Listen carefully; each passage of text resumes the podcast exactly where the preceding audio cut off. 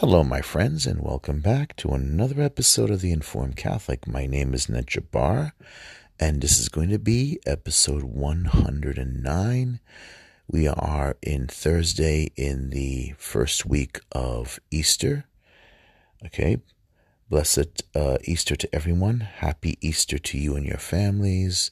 Christ is risen, He is risen indeed. Entrance Antiphon, Wisdom chapter 10, verse 20 to 21. They praised in union your conquering hand, O Lord, for wisdom opened mouths that were mute and gave eloquence to the tongues of infants. Alleluia. One more time. Wisdom chapter 10, verse 20 to 21. They praised in unction, I'm sorry, your conquering hand, O Lord. For wisdom opened mouths that were mute and gave eloquence to the tongues of infants. Alleluia. All right, so let's go to the Gloria. Glory to God in the highest, and on earth peace to people of good will. We praise you, we bless you, we adore you, we glorify you. We give you thanks for your great glory. Lord God, Heavenly King, O God, Almighty Father, Lord Jesus Christ, only begotten Son, Lord God, Lamb of God, Son of the Father, you take away the sins of the world, have mercy on us. You take away the sins of the world, receive our prayer. You are seated at the right hand of the Father, have mercy on us. For you alone are the Holy One, you alone are the Lord, you alone are the Most High, Jesus Christ, with the Holy Spirit and the glory of God the Father. Amen. In the name of the Father, Son, and Holy Spirit. Okay, so I said I was going to do the uh, maybe something on John Henry Newman's uh, uh, the Saint John Henry Newman's uh, Confederacy of Evil. But I've come across um, something interesting. Of course, remember I mentioned about the so-called rehabilitation of uh, of Judas. Well, it turns out that's actually not a joke. Yes, I know it sounds ridiculous, but yes, even Pope Francis um, was giving uh, giving homilies or sermons uh, during Holy Week on Holy Thursday about Judas Iscariot. It sounds ridiculous, but it's true. Um, I know it's amazing. All right, let's look at one of the articles. This is from uh, LifeSite News. Uh, but when, first, before we go further on that, I think we should just continue with our scripture reading, actually. Uh, before we that, just to uh, give us some graces that we need uh, through these ridiculous times. But it's something we're going to look into. All right, the first reading. First reading is from the book of Acts, chapter 3, verse 11 to 26. The author of life you put to death, but God raised him from the dead. A reading from the Acts of the Apostles. As the crippled man who had been cured clung to Peter and John, all the people hurried in amazement toward them. In the protocol called Solomon's Protocol, when Peter saw this, he addressed the people You children of Israel, why are you amazed at this, and why do you look so intently at us, as if we had made him walk by our own power or piety? The God of Abraham, the God of Isaac, and the God of Jacob, the God of our fathers, has glorified his servants, his servant Jesus, whom you handed over and denied in Pilate's presence when he had decided to release him you denied the holy and the righteous one and asked that a murderer be released to you. The author of life you put to death, but God raised him from the dead. Of this we are witnesses. And by faith in his name, this man whom you see and know his name has made strong and the faith that comes through it has given him this perfect health in the presence of all of you. Now I know, brothers and sisters, that you acted out of ignorance, just as your leaders did, but God has thus brought to fulfillment what he had announced beforehand through the mouth of all the prophets, that his Christ would suffer. Repent therefore and be converted, that your sins may be wiped away, and that the Lord may grant you times of refreshment and send you the Christ already appointed for you, Jesus, whom heaven must receive until the times of universal restoration, in which God spoke through the mouth of his holy prophets from of old. For Moses said, A prophet like me will the Lord your God raise up for you from among your own kin. To him you shall listen in all that he may say to you. Everyone who does not listen to that prophet will be cut off from the people. Moreover, all the prophets who spoke from Samuel and those afterward also announced these days. You are the children of the prophets and of the covenant that God made with your ancestors, when he said to Abraham, In your offspring all the families of the earth shall be blessed. For you first God raised up his servant and sent him to bless you by turning each of you from your evil ways. The word of the Lord. Thanks be to God. And um, the psalm is Psalm 8, and the response is, O Lord our God, how wonderful your name is in all the earth. Alleluia. O Lord our Lord, how glorious is your name over all the earth. What is man that you should be mindful of him, or the Son of Man that you should care for him? O Lord, our Lord, O Lord our God, how wonderful is your name in all the earth. You have made him little less than the angels, and crowned him with glory and honor. You have given him rule over the works of your hands, putting all things under his feet. O Lord, our God, how wonderful is your name in all the earth. All sheep and oxen, yes, and the beasts of the field, the birds of the air and the fish of the sea, and whatever swims in the paths of the sea. O Lord our God, how wonderful is your name in all the earth. Alleluia. Alleluia, alleluia. This is the day the Lord has made. Let us be glad and rejoice. Alleluia, alleluia. A reading from St. Luke's Gospel, chapter 24, verse 35 to 48. Thus it was written that the Christ would suffer and rise from the dead on the third day. A reading from the Holy Gospel according to St. Luke. The disciples of Jesus recounted what had taken place along the way and how they had come to recognize him in the breaking of bread. While they were still speaking about this, he stood in their midst and said to them, Peace be with you. But they were startled and terrified and thought that they were see- seeing a ghost. Then he said to them, Why are you troubled, and why do you do, do you question do questions arise in your hearts? Look at my hands and my feet, that it is it is I myself. Touch me and see, because a ghost does not have flesh and bones, as you can see I have. And as he said this, he showed them his hands and his feet. While they were still incredulous for joy and were amazed, he asked them, if, Have you anything here to eat? They gave him a piece of baked fish. He took it and ate it in front of them. He said to them, these are my words that I spoke to you while I was still with you. That everything written about me in the law of the Moses and the prophets and the Psalms must be fulfilled.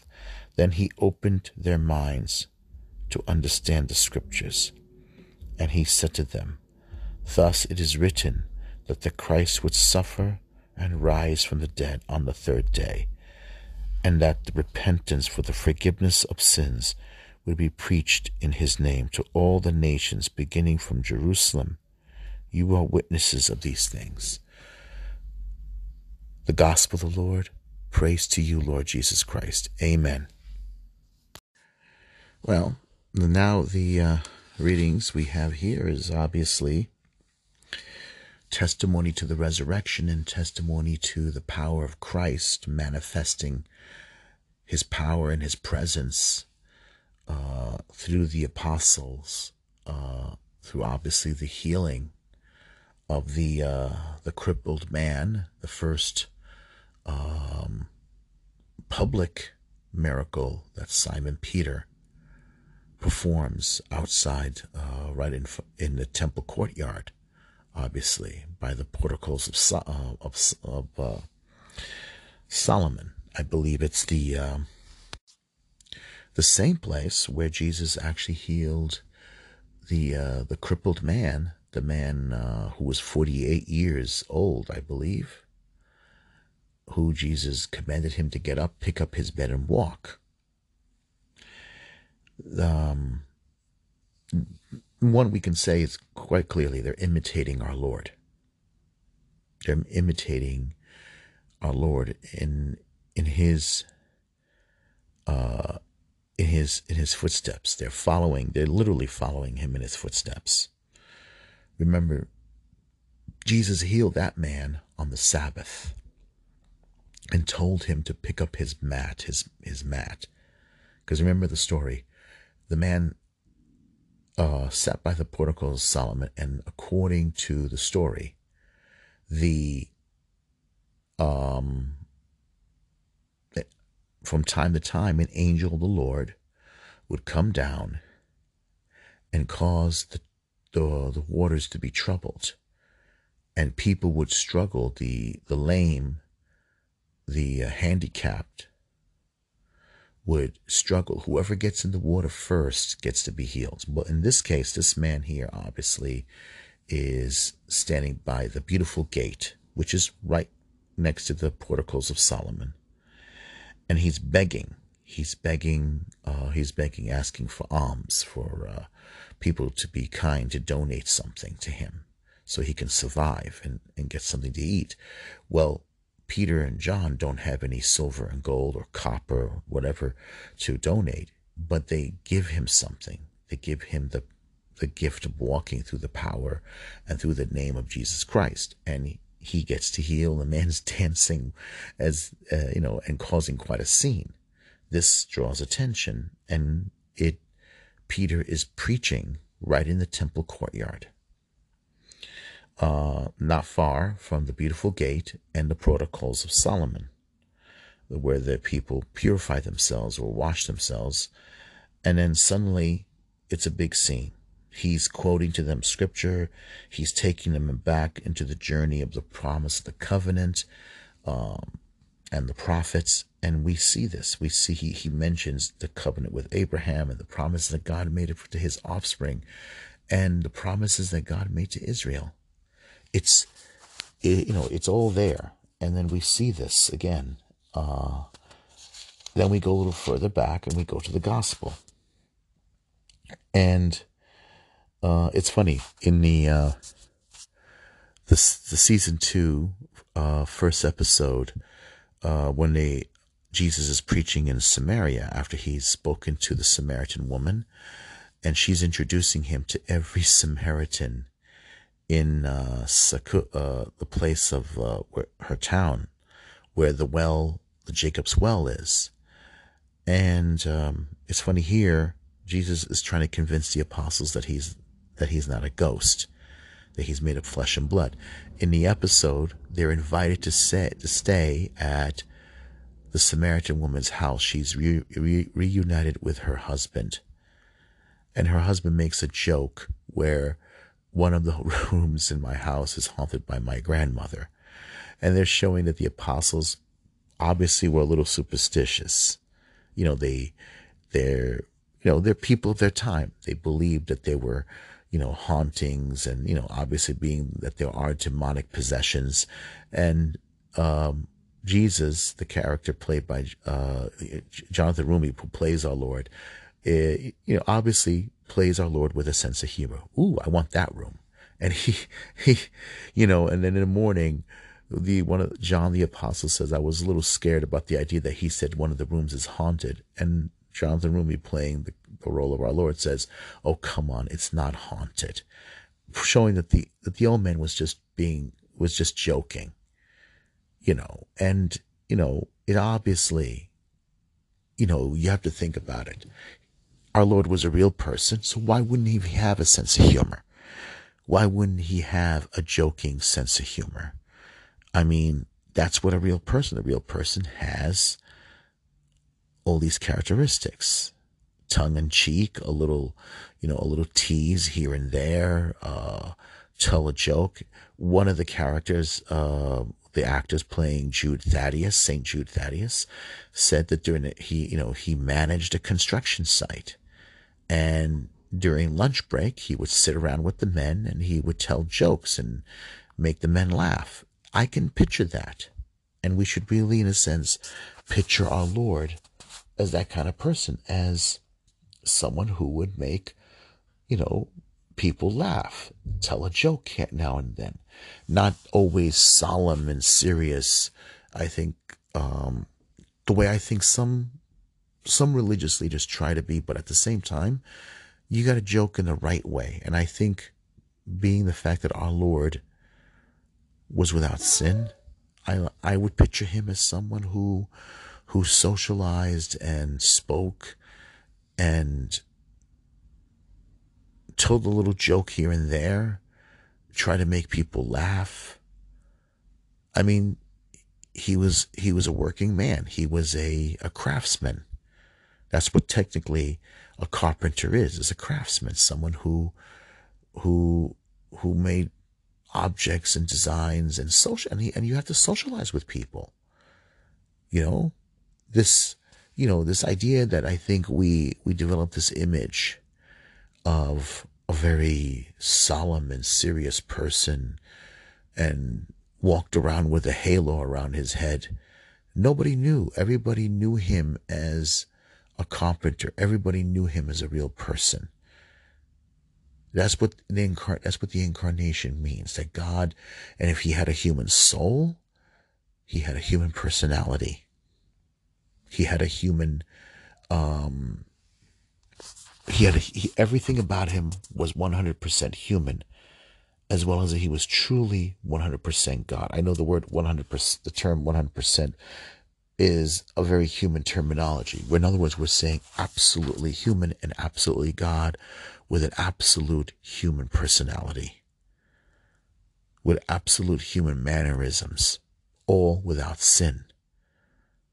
And yet still, he can joke, he can laugh, he could uh, make people laugh. Uh, at the same time, he understood the human heart and human nature. These things are important. We have to think about that. And I think sometimes um, we let um, we we put a stereotype. We we box him in that he had to behave in this particular way. You know, I mean, I have to say this. It's true.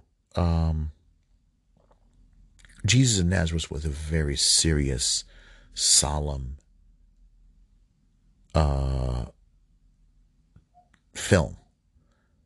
Very serious and solemn film. I would say probably the same thing with the, the Passion of Christ to some extent because it didn't leave any room. It was a passion. It would begin with the passion. Uh, the, the mainly focus on the sorrowful mysteries of our Lord, a very solemn and uh, solemn manner.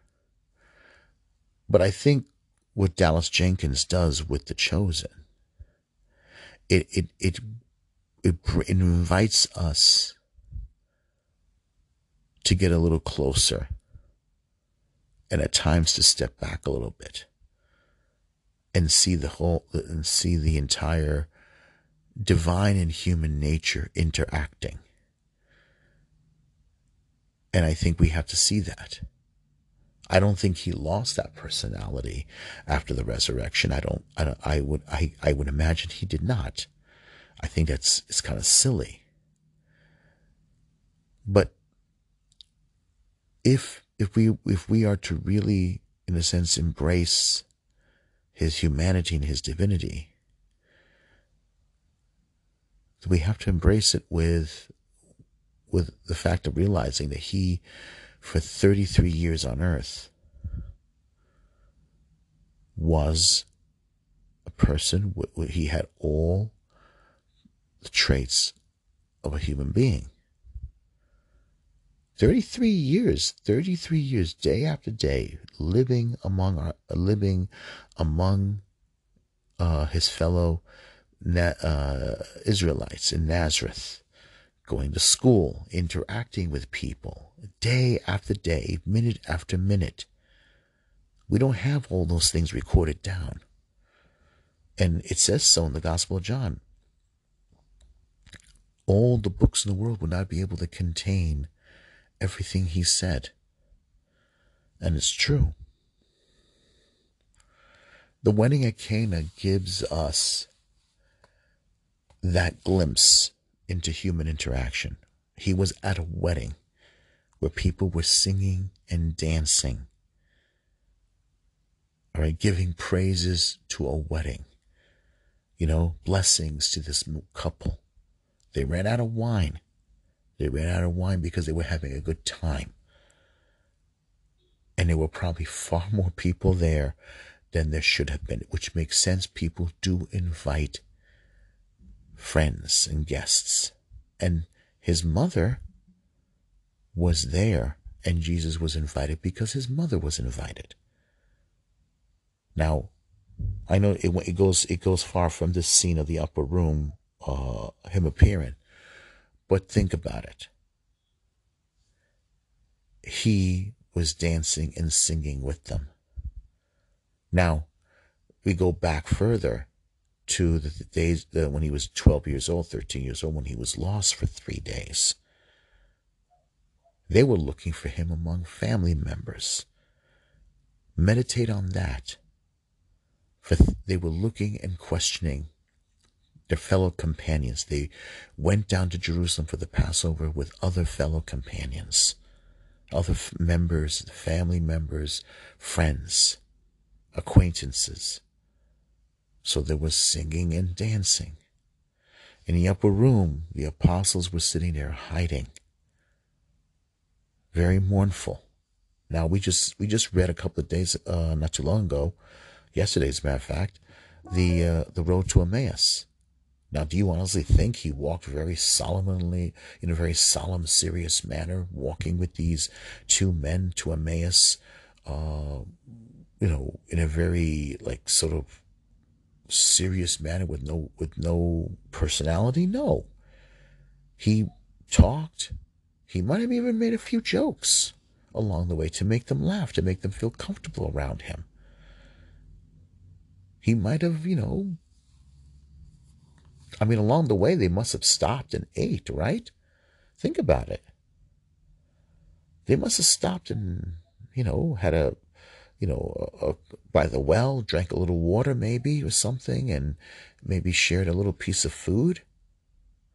You know, and then and then when they finally got to Emmaus, you know, I mean, we we we we picture scenes in a very. We let, I think, um, I think we we tend to box these events and dehumanize them. I mean, remove the the you know the the reality of them. We remove the you know we we want to we want to make it very regal. We want to make it very serious. But this was a real human event. And then the same thing in the upper room. Right? They he asked for fish and they gave him bread, fish, and some honey. That's what it says here. He asks for food. He to, you know, and you know, he, they gave him a piece of baked fish. In another scene, I think they said he gave him some, um, with some honey, uh, he ate, know, he sat down and he ate. He took it and ate it in front of them. You know? That's, this is, this probably some, you know, I'm sure there was like, uh, maybe a, a little ice was broken. You can say he said something to break the ice and make them laugh. You know, it's not recorded, I know. Luke obviously, uh, you know, unless he was there or he, he witnessed something, but what the point is, is that try to, I, I think, step back and see the reality of the, you have to see the reality of the resurrection, I think, with, with a very human sense of humor as well. He must have made them laugh. There had to been a moment where they all chuckled. Can you, why wouldn't he have smiled? Why wouldn't he have, can you picture him sitting down, maybe even sharing his lunch, his, that he probably packed along the way from Nazareth to work at a construction site? why wouldn't Joseph and him made a Joseph himself, I think, made a joke, made you know, made everybody at the table laugh with with Mary and the family members. Um, you know, give a wink, play a little trick. I mean, we saw a scene of it in the Passion of the Christ, where he kissed his mother when he was fixing a table, when he was um, um, when she told him to wash his hands, he splats he, he you know he he splashes a little water at her, gives her a hug, and gives her a kiss on the cheek. Even Gibson is telling us. Gibson is saying there had to have been moments. It couldn't have been all um, like seriousness. He was a real human being who joked and laughed and loved to make his mother laugh. And I'm sure she would love to make him laugh. And when she told him, hey, hey, hey, hey, wash your hands before you enter the house, like a mother would tell a son, people would think, know, there's some people who will probably say, "Oh, I don't believe there would have been." Like, come on, come on, seriously. You know, don't box him in. There's a scene in the first season of The Chosen where Nicodemus is talking to one of his students who didn't believe that God could, could walk around as a, as a human being, person. And Nicodemus is telling his students, so you would box him in. You would put him in that little box of yours and say, this is not part of the rules. That's ridiculous. Well, let's move on to the articles. So, can the image of Judas Iscariot be rehabilitated? can we make excuses for the traitor, the one who betrayed our Lord for 30 pieces of silver, who led uh, armed men uh, temple guards. And there were Roman soldiers in the garden. They were there, but they did not perform the arrest since this was purely a Jewish matter at first. But definitely Caiaphas and Annas, uh, at least Annas, uh, was smart enough to know that he couldn't just send Jewish guards out into the streets, temple guards, to arrest our Lord because um, that would probably they would cause a riot. But if you had Roman soldiers atten- uh, attending them, not getting involved in the arrest, but attending them, you would have uh, kept uh, a lot of people afraid from daring to challenge the, uh, the authority of the high priests. But anyway, the point is Judas betrayed him. All right? We know that in John chapter 6, when our Lord gave the, uh, the great um, revealing uh, his, uh, the Eucharistic, uh, the Eucharistic um, sermon he gave about his body and blood. And at the end, when some disciples decided to abandon him, uh, he turned to Simon Peter and the others and said, Are you too going to uh, leave me? And Simon Peter gave that wonderful, beautiful reply Lord, where to whom are we to go? You have the words of eternal life. And then our Lord says, You did not choose me, I chose you. But one of you is a devil. And John makes it quite clear. John the Apostle makes it quite clear. He's talking of Judas, son of Simon, the Iscariot, who would betray him. One of you is a devil. And Judas has always been put down from the beginning as a traitor. It's, it's quite clear in the, in the Gospels. And it says at the Last Supper that the devil, Satan, entered into him. And it says in the passage, and he went out, and it was dark. Now, also, our Lord said about Judas, Woe unto that man! It would have been better if that man had never been born. Imagine that. Imagine hearing our Lord say about a soul that it, this particular individual who's about to betray me, it would have been better if this person had never been born. Now, that's that's pretty heavy. It's also frightening. I don't I I I would never want to hear that being said about me. I know none of us would want to hear that being said about any of us. It's a terrible, it's a horrifying, frightening thing. It brings chills down your spine. It cuts right through the heart and soul just hearing those words. Just hearing those words. And it was pointed out, um, I think we will hear it in this in one of these articles, that Judas Iscariot is the only one who had his position replaced, his office as apostle replaced by someone else. That's that's also something uh, quite interesting when you think about it. That his position, his um, office, was replaced by someone else. Now, technically, all the apostles that once they passed off they didn't really have their position re- replaced. It was obvious that, you know, because these apostles were foundation stones. Once that position of Judas was replaced by someone who had been there from the beginning, there was no need to ever have to, like, there was no need to replace James. There was no need to replace uh, James the Greater, John's brother.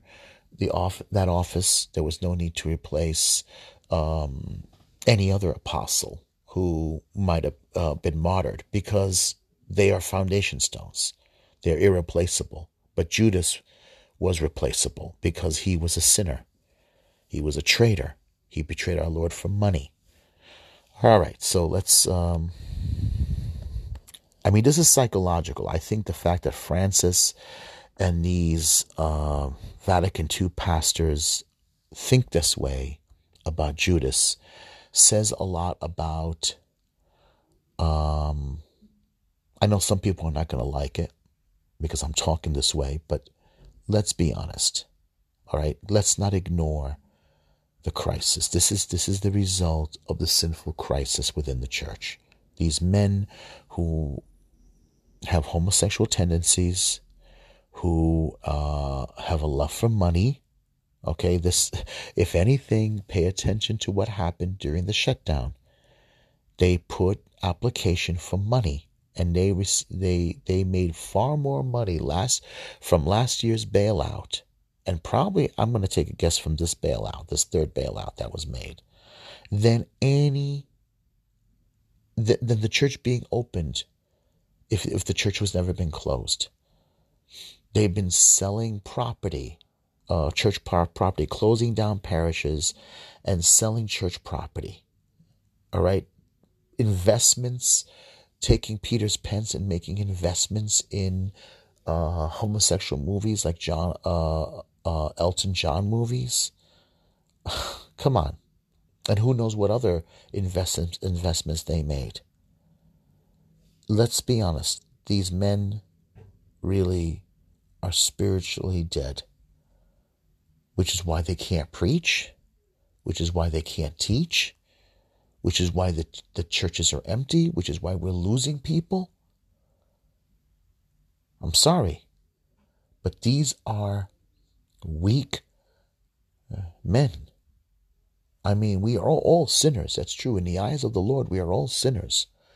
But these men themselves, now they're defying the teaching office of the church about same sex unions, blessings, and everything. You got people like James Martin, effeminate,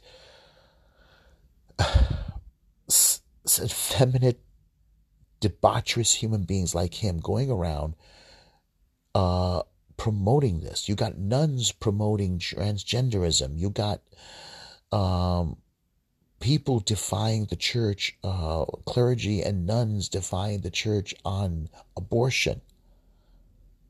They defy the church on contraception. These people who are supposed to teach love the world. As Fulton Sheen said in the last podcast, the last biggest battle is going to is going to be over the love of the world rather than the love of the gospel and love of Jesus Christ. And this is what we're facing here. Pope Francis, I don't know if Judas is in hell. Judas Jesus called him friend. That's just Jesus' mannerism. I think he's overemphasizing that. In a homily on the same day, Toronto Cardinal Thomas Collins, uh, ref, uh, Collins referred to Christ's betrayer in the pit of hell. Okay, let's look at this. By Doug Mainwaring, we, we, there were articles about him before. We uh, he wrote, Vatican City, April eighth, twenty twenty. This was from last year. Okay. In a homily delivered at Casa Santa Marta on Wednesday of Holy Week, Pope Francis indicated that he had, does not know if Judas, the disciple who betrayed Jesus, leading to his crucifixion, is in hell. How did Judas end up? I don't know, said Pope Francis, according to a translation of his homily published by uh, Aleteia. The pontiff began by suggesting that Judas perhaps a good boy with I'm sorry, I'm I'm laughing right now. This is the first time reading this. With good intentions ends up a traitor to the point of going to the mark the mark uh, mark to uh, market to sell according to Vatican but Christ never calls Judas a traitor. Personally, rather Jesus calls him friend. And Jesus calls him friend and kisses him. He didn't kiss. I, I, I, I'm sorry. This is unbelievable. This is from last year. Wow. All right. Um, something that calls my attention is that Jesus never calls him traitor. Jesus says he will be betrayed, but he doesn't say to Jude to Judas traitor. He never says go away traitor. Never. He then spoke of the mystery of Judas, reminding listeners that although Judas had betrayed Jesus, our Lord, our, our, our, Jesus, our Lord called him friend and kissed him. He never kissed him. Where does it say he kissed him? Judas kissed him. I mean, uh, maybe that's what he means. I don't know. What is the mystery of Judas? I don't know. Don Primo Morz, uh, Mazzolari explains it better than me. Yes, it consoles me to contemplate that capital of the column of, uh, of Valencia Okay, there's a column. I know what he's talking. How did Judas end up? I don't know. There's a scene where Jesus carried Judas. It's a capital of, uh, of, of a column. I don't know who made it. Where it has Jesus carrying Judas after he hanged himself. Jesus th- threatens for, uh, force, forcefully here. He threatens forcefully. Woe to that man by whom the Son of Man is betrayed. It would be better for that man if he had never been born. Okay, he quotes this, but does that mean Judas is in hell? I don't know. I look at the capital and I listen to the words of Jesus. Friend, that's, he, first of all, who cares about the stupid capital? Who cares about who person who carved it? Who cares about that? Let's look at the text. Let's look at the scriptures. Okay, that's where we need to look into. I don't care about the capital. I don't care who made that artwork. That's a that's a fragment of someone's imagination. And uh, who knows if that's what he if that's really Judas. It doesn't there's no there's no wording, there's nothing carved in there that says it's Judas. It's not based on scripture. And yes, he did call him friend. He was offering him an opportunity to repent. There was still a chance for Judas to repent even though it he said it would have been better if this man had never been born. Yes, there was always an opportunity that Judas could have repented. His will, he had he still had control of his own will. Okay, but God permitted and foresaw that Judas would never repent. It's a rare case here. It's a it's a it's it, this is a this is a moment of warning. He's going to call you friend. Yes. He's going to call all of us his friends. He uh, he gave he gave Judas plenty of time, 3 years to convert. Judas even had a moment to repent when he threw the money back. He threw the money back at the high priest admitting that he betrayed innocent blood. But he didn't run back to the Lord. Simon Peter did. Instead, Judas despaired and went and hanged himself. I don't know. I, I mean, I, I, I should not be telling this to a pope, but maybe a pope needs to hear this.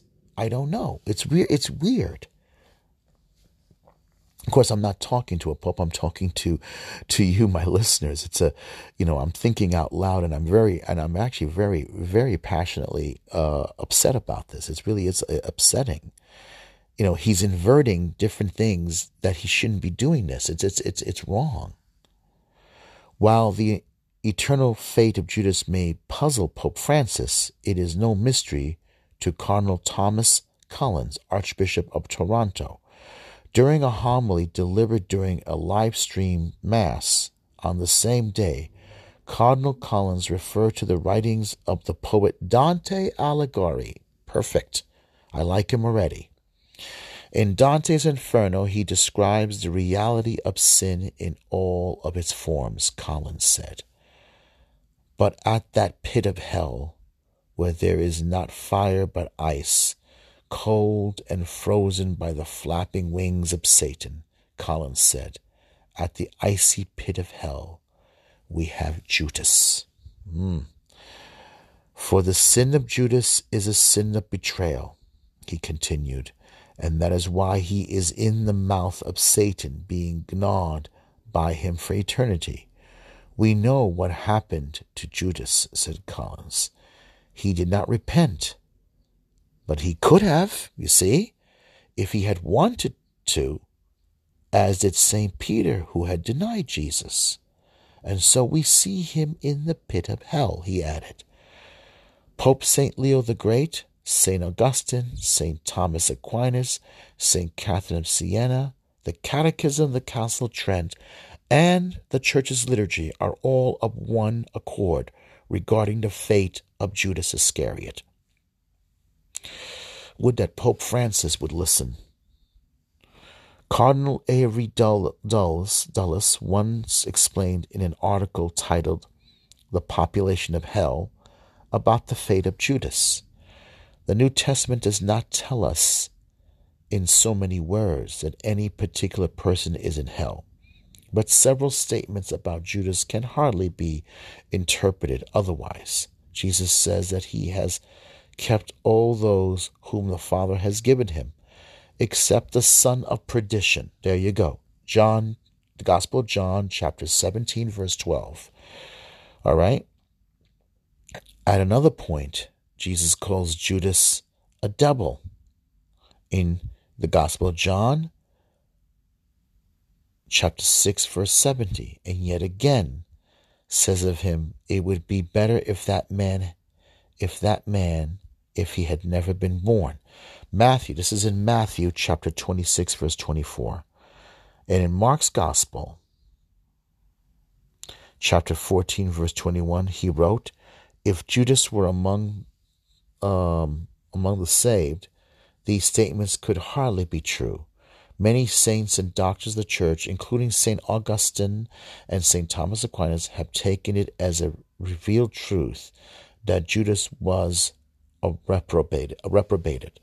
Some of the fathers placed the name of Nero in the same select com- company, but they did not give long lists of names, as Dante would do. He added, well, Dante was a different, uh, a different subject matter, but this is this is very troublesome, as you can see. It's it really is ex- extremely troublesome that this is that that these these guys in the um, would think this way. Here's here's a quote. Um,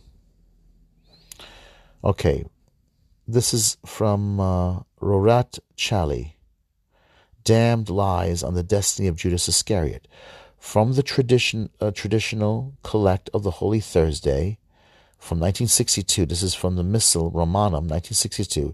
It is clear, past all doubt, that the centuries old Lex Orandi of the Church teaches that Judas is lost, condemned forever to the fires of hell. O God, from whom Judas received the punishment of his guilt, and the cheat and the thief the reward of the conf- of his confession. Grant unto us in the full f- fruit of thy clemency that even as in his passion our Lord Jesus Christ gave to each retribution according to his merits, so having cleared away our former guilt, he may bestow on us the grace of his resurrection, who with the with thee liveth and reigns. In this conclusion, was once taken for granted by everyone, why then do, do so many people nowadays say that we do not know about Judas' final destiny? To show that I am not exaggerating, take the former father, Thomas Williams of the Legionnaires of Christ, in a Zenith interview. Historically, many have thought that Judas is probably in hell because of Jesus' severe indictment of Judas. It would be better for that man if he had never been born, as he says in Matthew 26, verse 24. But even these words do not offer conclusive evidence regarding his fate. In his 1994 book, Crossing the Threshold of Hope, Pope John Paul wrote that Jesus' words do not allude for certain to eternal damnation. You see, I think that's the problem is is the Vatican II mindset. I think. It's just their mindset is so weak. it's sad. I mean, I don't know. I mean, I know Pope John Paul was a human being. I mean, now I, I'm, I'm. This is this is opinion. This is not speaking authoritatively. It's opinion. But does this position make any sense? Yeah, you see, the witnesses of Scripture. It first simply, uh, simply from the scriptural evidence, our Lord says, The Son of Man indeed goeth, as it is written of him. But woe to that man by whom the Son of Man shall be betrayed. It would be better for him if that man had never been born. Okay, Matthew 26, verse 24. Now, of such as Peter, who, who, who also betrayed Christ, or Saul, who persecuted Christians by hunting down Christians, it is impossible to say it were better for him if he had never been born. That is, if if he had never existed at all. For it is only those who are condemned to suffer eternally to the unspeakable torments of hell, of whom it can be said with any truth, it were better, uh, better for them if they had never existed. On the contrary, a mortal sinner who repents brings joy to the angels. Right, that's true. The shepherd who leaves the 99 to go after the one sheep that went astray. Well, Judas never came back, did he? Peter did. He repented. Peter was like the prodigal son. Judas didn't even forgive himself. So it's just ridiculous. I think this is this is Vatican II weak theology on some point, pastoral, pastorally weak theology. Um, this this is what I, I really honestly believe that. This is the pastoral side of Vatican II. Very weak and watered down. I mean, going on, for only those who are condemned to suffer eternally the unspeakable torments of hell, of whom it can be said with any truth, it would be better for them if they had never existed. On the contrary, a mortal sinner who repents brings joy to the angels. We see Luke chapter 5, verse 10, and inherits the kingdom of heaven. He is not an object of woe, and is immensely good that such a man be born, for he can then assume an office like that of the first pope or the apostle to the Gentiles. And after death, he will enjoy the beatific vision forever, so that only way Jesus' words can be true is if Judas is lost due unrepentant mortal sin. All right, so we got that here from this article. All right. Okay, like here, it makes it quite clear. All right. All this squares, of course, which is what is narrated of Judas' death, and casting down the pieces of silver in the temple, he departed and went and hanged himself with a halter. That is, he made a gesture of despair and then committed suicide, which is mortal sin. Such an end was fitting to the only close follower Jesus, characterized in the Gospels and is given over to the devil. Satan entered into Judas, who was surnamed Iscariot, one of the twelve. Luke chapter 22, verse 3. And after the, mor- the morsel, Satan entered unto him. John chapter 13, verse 27. And St. Peter bears witness to the understanding of Judas's death and damnation in the first chapter of Acts.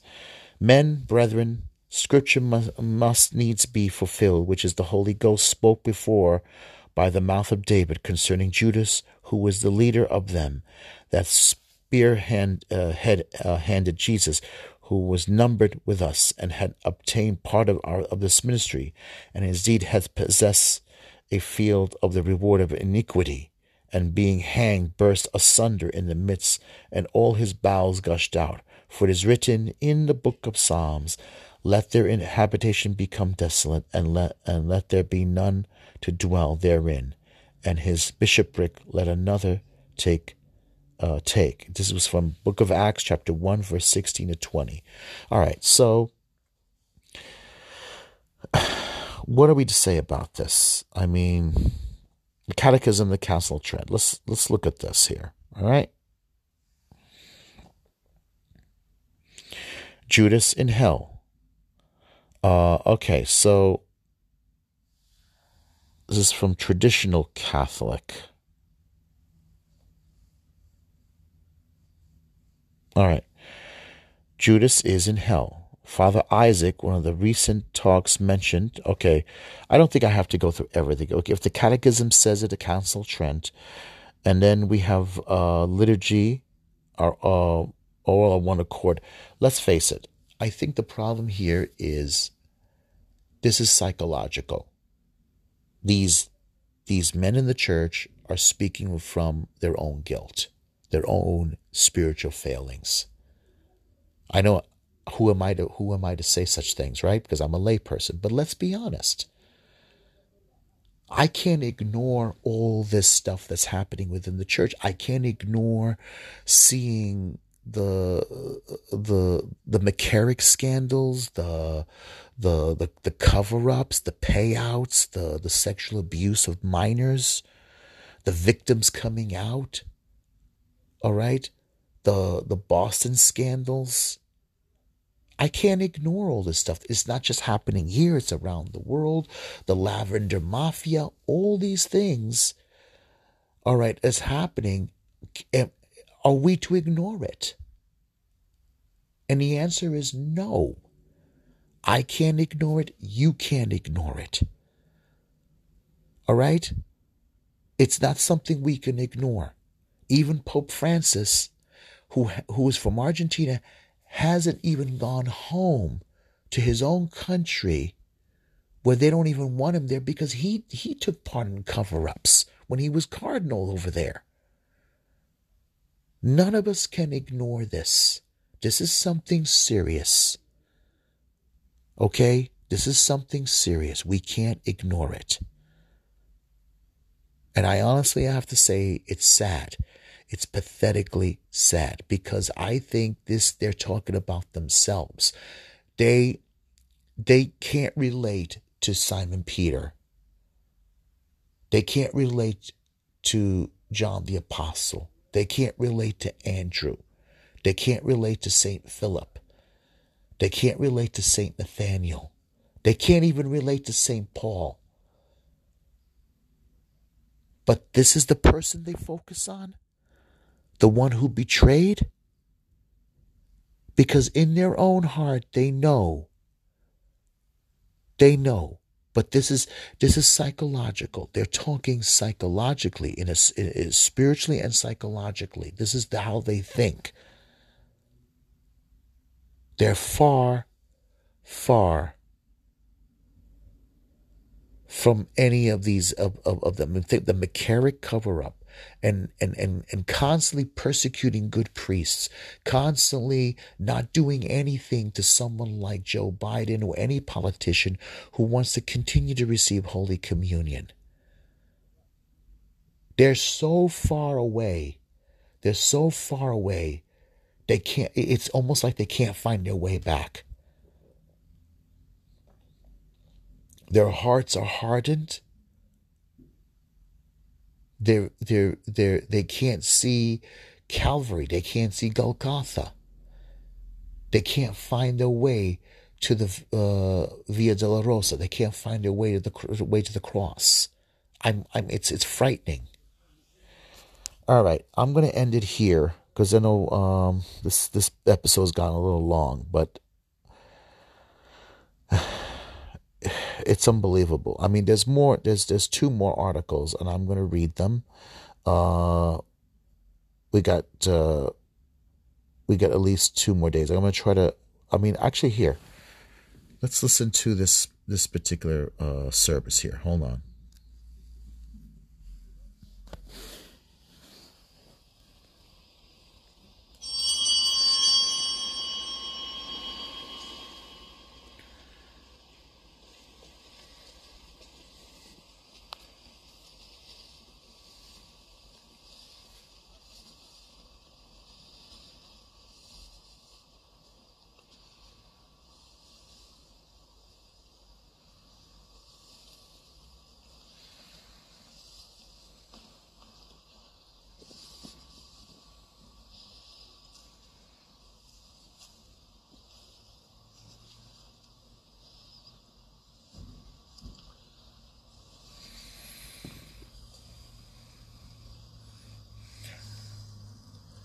In the name of the Father, and of the Son, and of the Holy Spirit. Amen.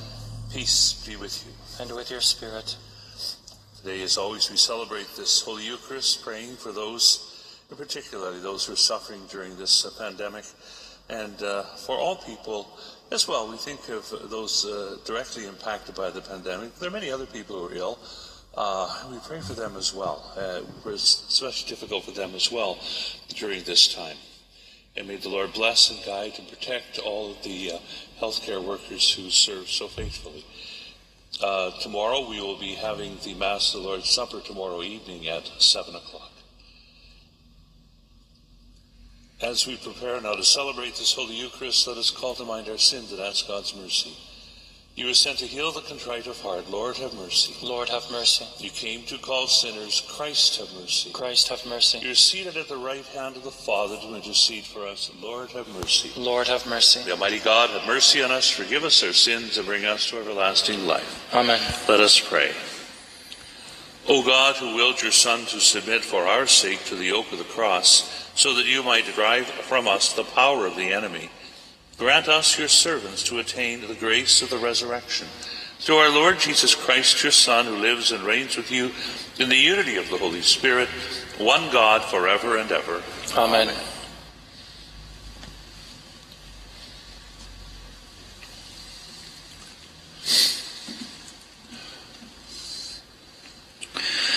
A reading from the book of the prophet Isaiah. The servant of the Lord said, The Lord God has given me the tongue of a teacher, that I may know how to sustain the weary with a word. Morning by morning he wakens, wakens my ear to listen at those who are taught. The Lord God has opened my ear, and I was not rebellious. I did not turn back. I gave my back to those who struck me, and my cheeks to those who pulled out the beard. I did not hide my face from insult and spitting. The Lord God helps me. Therefore, I have not been disgraced. Therefore, I have set my face like flint. And I know that I shall not be put to shame. He who vindicates me is near. Who will contend with me? Let us stand up together. Who are my adversaries? Let them com- confront me. It is the Lord God who helps me, who will declare me guilty. The word of the Lord. Thanks be to God. Lord, in your great love, answer me. Lord, Lord, in your in great, great love, love, answer, answer me. me. It is for your sake that I have borne reproach, that shame has covered my face. I have become a stranger to my kindred, an alien to my mother's children. It is zeal for your house that has consumed me. The insults of those who insult you have fallen on me. Lord, in your great love, answer me. Insults have broken my heart so that I am in despair. I looked for pity, but there was none, and for comforters, but I found none. They gave me poison for food, and for, for my thirst they gave me vinegar to drink. Lord, in your great love, answer me. I will praise the name of God with a song. I will magnify him with thanksgiving. Let the oppressed see it and be glad. You who seek a God, let your hearts revive. For the Lord hears the needy and does not despise his own that are in bonds. Lord, Lord, in your great love, answer me.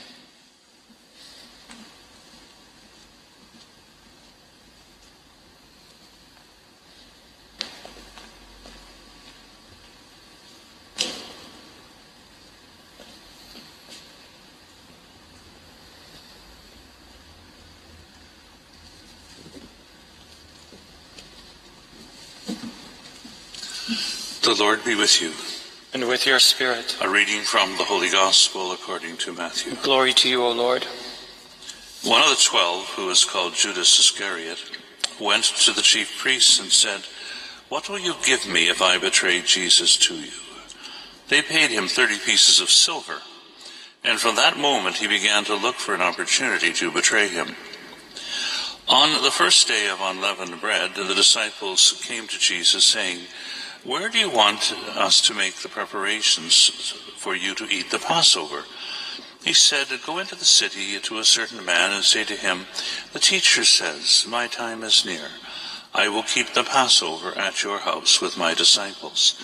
So the disciples did as Jesus had directed them, and they prepared the Passover meal. When it was evening, Jesus took his place with the twelve, and while they were eating, he said, Truly I tell you, one of you will betray me. And they became greatly distressed and began to say to him one after another, Surely not I, Lord.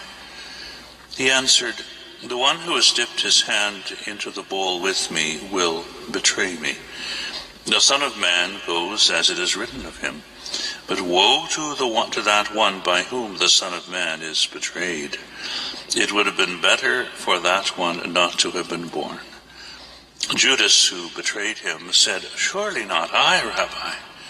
Jesus replied, You have said so. The Gospel of the Lord. Praise to you, Lord Jesus Christ. T.S. Eliot once said, uh, Dante and Shakespeare divide the world between them. There is no third. And that is certainly a high recommendation. And I think certainly Dante Alighieri, the greatest of all poets, who based his poetry upon the greatest, the work of the Thomas Aquinas, the greatest of all theologians. It's, it's hard to get beyond him. I remember a couple of years ago when I was in high school, I, I actually thought for Lent I'd read in the John Ciardi translation the, the Inferno as a way of preparing for Lent. And so it is. Dante, the greatest of all poets. And in Dante's Inferno, he describes the reality of sin in all of its forms with great detail. And you have pride, anger, envy, greed, laziness, lust, gluttony. They're all there in great abundance. But at the pit of hell, where there is not fire but ice, cooled and frozen by the flapping wings of Satan, at the pit, the icy pit of hell, we have Judas. For the sin of Judas is the sin of betrayal.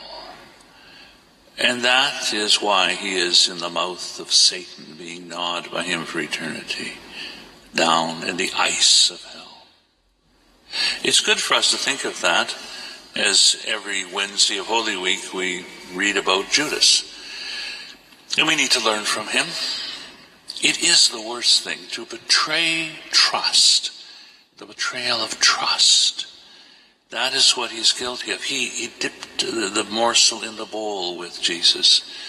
And he was right there, one of them chosen by Jesus to be one of the twelve apostles. And I always remember the thought that when he only left the Last Supper after Jesus had washed the feet of the apostles. So there is Jesus washing the feet of the man who betrayed him such love, such an offer of trust, and so betrayed. It says in the Gospel of John, after Judas leaves, and it was night. And he's not just talking about the time of day. So it's good for us as we enter into more deeply into these great mysteries of Holy Week to look at the figure of Judas, the betrayer and to recognize how important trust is. Fidelity in trust. That's so important. We need to trust one another. We offer, God offers that trust to us, we offer it to one another.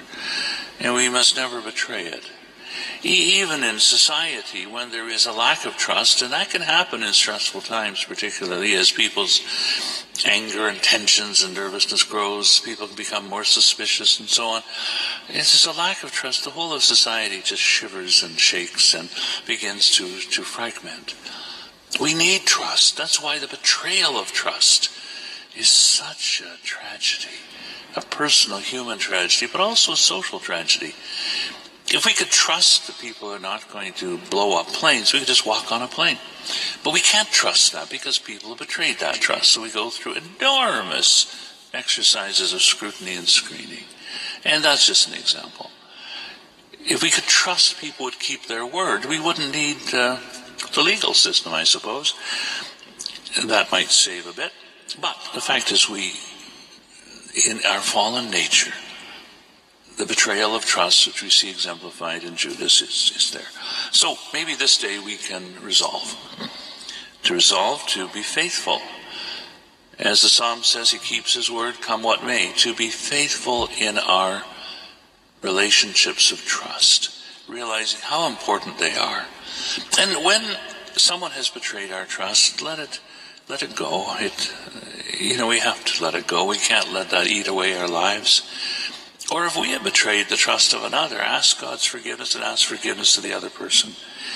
We know what happened to Judas. He, he did not repent. But he could have if he had wanted to. And Jesus saw that he would not, but he could have. Imagine if he had come and asked forgiveness the way Peter did, who denied the Lord. We might have great churches in honor of the great St. Judas the penitent. But he did not go that way. His heart was turned astray. And so we see him at the pit of hell in Dante, and we look at that. But in our lives, trust. We must offer it, receive it. We must be faithful to it, to the people we live with, to the commitments we make, to the world in which we live. We must live in relationships of sacred trust. And we pray the Lord to help us to be found faithful in fulfilling these commitments.